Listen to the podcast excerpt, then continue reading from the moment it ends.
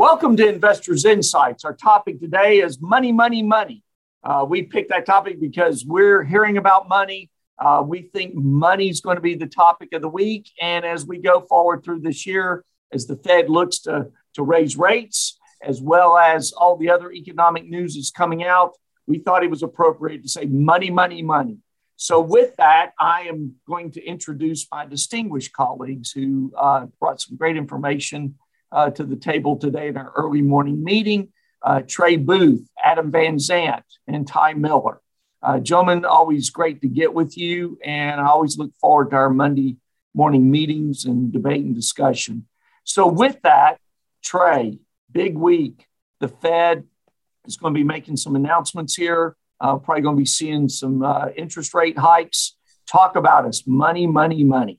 Yeah, absolutely. Uh, this is the this is Fed week. Uh, the Fed is fully expected to raise interest rates on their when they meet on Tuesday and Wednesday. They'll announce late Wednesday.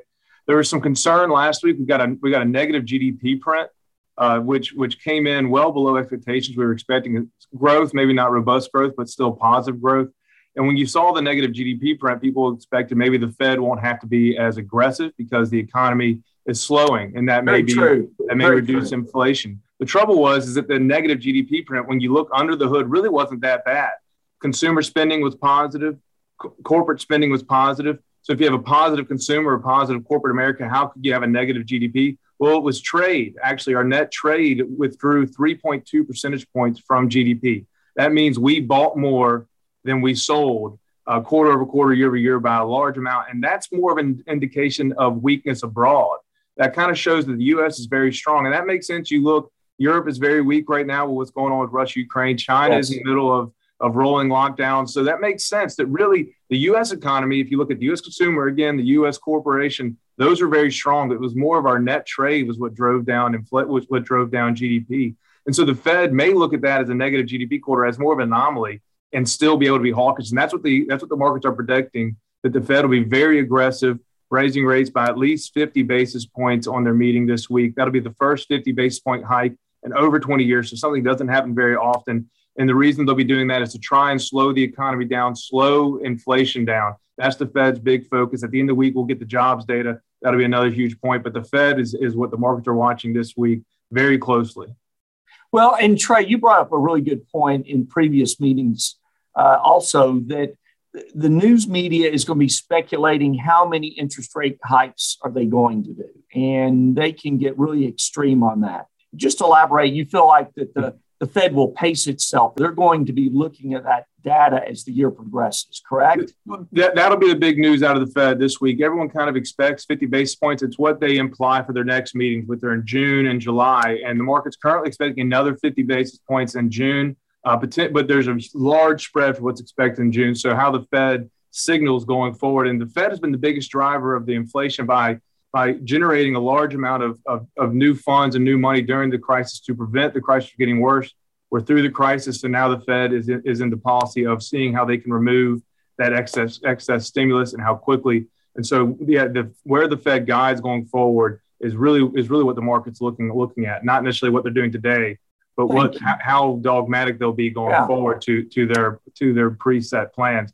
Because the market's pricing in ten rate hikes this year, that would be a very aggressive Federal Reserve, Very especially much so. Yeah. especially even though GDP wasn't wasn't really negative. If you look under the hood, definitely not a robust GDP report last week. So something we're balancing the, the real economy versus the financial economy versus what the Fed is looking at. That's that's there's a lot of plates or, or balls in the air right now uh, that we're really trying to trying to balance. Yeah, and, and let me let me say this. You know, people get nervous during volatility, but there can be great opportunities during volatility, and we're going to continue to keep you updated as our viewers and as our clients uh, with this volatility and where we see opportunity and how we navigate through it. And we're not only going to do it through these vlogs, but also from the standpoint of our social media in terms of LinkedIn, Twitter, our podcast, Facebook. Uh, so we're using multiple ways to communicate but the, the news media is always looking for a great story and you know there can be emotion and hype that goes into that and we want each of our viewers to understand we're watching their portfolios in relation to the financial blueprints and basing it on fact as we make these decisions uh, ty you're one of the main reasons we chose money money money money Uh, I think I'm saying money way too many times, but it's because of money supply. And you brought up some great data in regards to that. So, talk about money supply in terms that everybody uh, watching our blog can appreciate and understand in relation to their portfolio.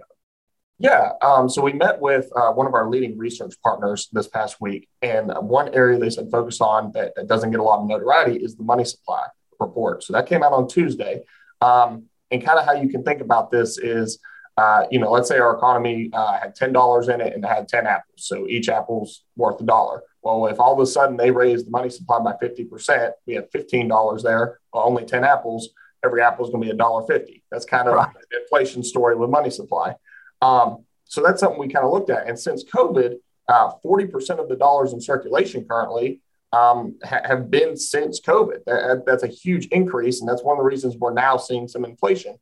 Um, but luckily, uh, we got the report on Tuesday, and we're actually seeing a dip. So we, we peaked in January, and we're coming back down on money supply. So they're starting to take some money back out of the economy, which is good news. And then in this other chart, as you can see, uh, as I mentioned, is typically a leading indicator of inflation. So money supply growth really peaked in 2021 um, at the beginning here of 2022. And it's been like a six month lag uh, for inflation. So now inflation's starting to pick up. Now that we're drawing down, hopefully in, in the next few months, we can start seeing some peak inflation that everyone keeps mentioning. Um, but, you know, time will tell. Let me say this. That's why I love our meetings. You know, we, we some people laugh that we really nerd out but that's great information and behind the scenes data that uh, the general public's not hearing in the in, in the news. And so, yeah, we're looking forward to you keeping us updated on that. And that's a key indicator I think we need to stay focused on. And, and, and with that, Adam, you're getting calls and emails from clients. They really enjoy you talking about the indices and support and resistance levels. Uh, give us give us an update here on the S&P 500 and any other insight that you've got. Absolutely. We saw volatility really ramp up last week in the overall markets with all 11 sectors on Friday being down more than 2%. So the S&P came in on a close on Friday at 4,131. That gives us a new short-term resistance level of 4,170, the new support level of 4,100. Also, we saw a unique event kind of take place with the S&P 100-day and 200-day moving average come in both at 4,492. So, you know, Trey talked a lot about uh, GDP along with the Fed. Ty kind of covered money supply. These are economic headlines that we're really looking at to see as we're testing the intermediate and long term support and resistance levels. So, those are going to be some big headlines to look at this week and continue to follow these patterns. No, you're you're you're absolutely right on that. And so here at Five Pine Partners, we definitely use the fundamental information, the, the market data, but we're also following those technicals uh, that give us indications on where things may go. So, with that, folks, we're going to keep you updated. We strive every day here at Five Pine Partners to make our clients' lives better, richer, fuller. And uh, needless to say, the month of May's got some announcements coming forward, and we're going to give you the analysis and how it relates to your portfolio. So make sure that uh, you stay focused on these vlogs and take a few minutes out of your schedule uh, to see the information that we put together. We thank you for believing in us, and we hope you have a great first week of May. Thanks.